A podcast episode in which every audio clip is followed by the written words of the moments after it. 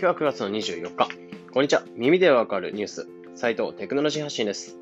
このチャンネルでは5分でわかる仮想仮想通貨ニュースをコンセプトにニュースを普段からお届けしています。それでは早速、今回のニュースに行ってみましょう。PayPay 抜き去るか ?PayPal デジタルなお金をアプリで一括管理に。というについて解説したいと思います。ニュースとしては、アメリカの PayPal っていうのが仮想通貨だったりっていうのを含んだ全てのデジタルなお金を一括管理できる新アプリ、新しいアプリを発表したというところでニュースになってました。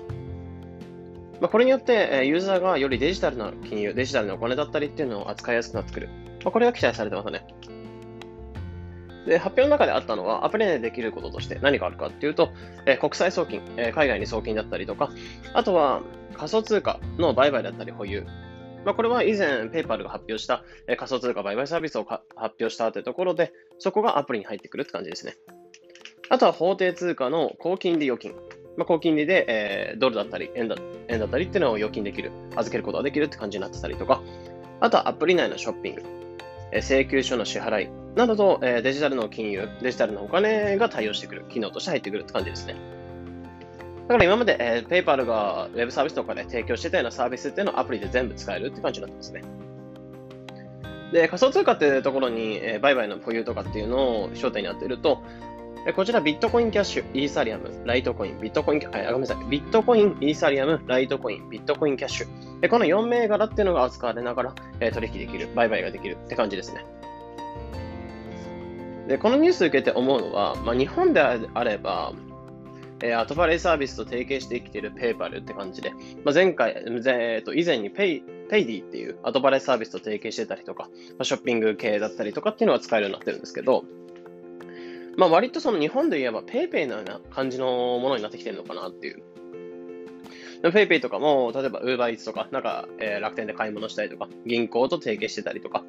あとは単純に決済ができたりとか、ってところであるんですけど、やっぱりその PayPay と PayPal で何が違うちょっと名前は似てるんですけど、ややこしいんですけど、PayPay と PayPal で何が違うかっていうと、やっぱりでかいのは仮想通貨が使えるか使えないか。で、PayPay とかだと、えー、ボーナス運用って形で、例えば、えー、買い物して10円、20円とかっていうのが入ってきたら、でそのお金を、えー、ボーナス、ボーナスというところに入ってくるんですけど、でその何パーセントが入ってきたお金を、え、ボーナス運用に当てて、それで投資していくって方法はあるんですけど、まあ、あれだと SP500、インデックスファンドとかっていうので使われてるんですけど、え、アメリカの、え、上場してる500社を使って、えそれで投資していくって感じなので、まあ、非常に安全な形ではあるのかなってところなんですけど、利回りっていうのはやっぱ大きく得られないってところあるんですよね。やっぱり本当に地道に地道に、本当に小遣いをちょっと運用していくみたいなスタイルなので、えボーナス運用って形であるんですけど、やっぱあそこと大きな違い何かっていうと、仮想通貨が使えるっていう部分。まあ、これに関してはかなり大きいのかなと思ってますね。やっぱり、えー、例えば決済をして、それでボーナス入ってきたら、それを仮想通貨に積み立てしていくみたいな、やり方もペーパーレスとしてできてくるんじゃないかなとか思ってて、